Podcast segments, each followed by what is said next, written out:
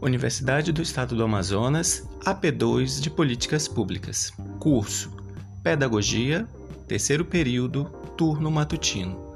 Aluno: Paulo Roberto Olímpio da Silva. Texto: Neoliberalismo e a falácia da liberdade. Objetivo: discorrer sobre o neoliberalismo e suas influências no mundo.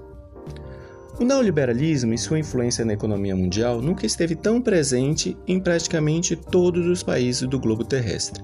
Mas para se entender este termo, cabe primeiro saber a origem de tudo.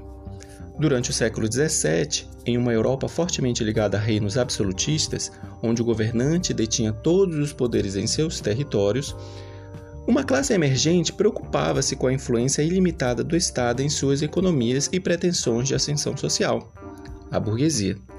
Para sanar tais receios, uma corrente filosófica denominada de liberalismo, apoiada pelos burgueses, passou a defender o controle deste poder absoluto, resguardando-se assim o direito das propriedades e riquezas dos cidadãos mais abastados. Dentre os, princip os principais expoentes desta corrente filosófica, destaca-se John Locke, considerado pai do liberalismo inglês ferrenho crítico do então denominado Direito Divino dos Reis e defensor de uma economia mais livre e menos subjugada ao Estado.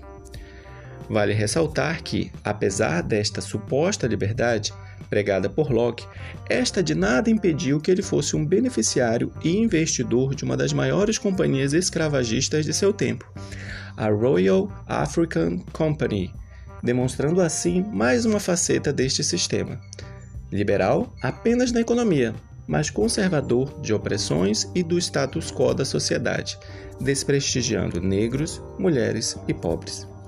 Já no final do século XIX, Otto von Bismarck, estadista alemão, trouxe um regime econômico assistencialista que olhava para os pobres e desfavorecidos da sociedade, o welfare state, base para garantias como seguro-desemprego, aposentadorias e auxílios financeiros de nossos tempos.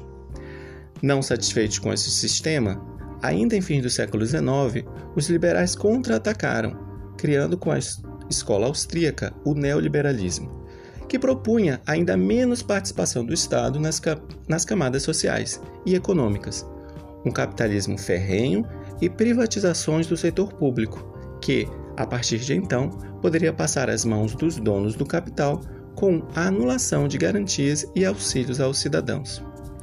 Destaca-se nas décadas de 60 e 70 a Escola de Chicago, grande propagadora do neoliberalismo radical e apoiadora do, dos governos ditatoriais, como de Pinochet no Chile. Esta escola, da qual o atual ministro da Economia Paulo Guedes foi aluno, criou no Congresso, no Consenso de Washington, 1989, o Banco Mundial e o FMI, instituições que, travestidas de bancos apoiadores dos países de terceiro mundo, subjugaram estes governos com dívidas insolúveis e intermináveis. Nesse sistema, tudo e todos valem num processo de trocas, tornando-se, pois, mercadorias e, para tanto, jungindo-se por meio de vínculos contratuais. Mascaro, 2013, página 18. Sob esta égide do, do, neoliberalismo, a educação pública e universal, como afirma a Constituição de 1988, só tende a perder seu sentido de existência, podendo ser privatizada e assim atender aos interesses dos neoliberais, grandes interessados em propagar uma população pouco questionadora e muito técnica, para suprir o mercado de trabalho com mão de obra barata urge que se valorize o bem público e se freie este capitalismo exacerbado e cruel para que se resguardem os direitos dos cidadãos e a real liberdade social e econômica.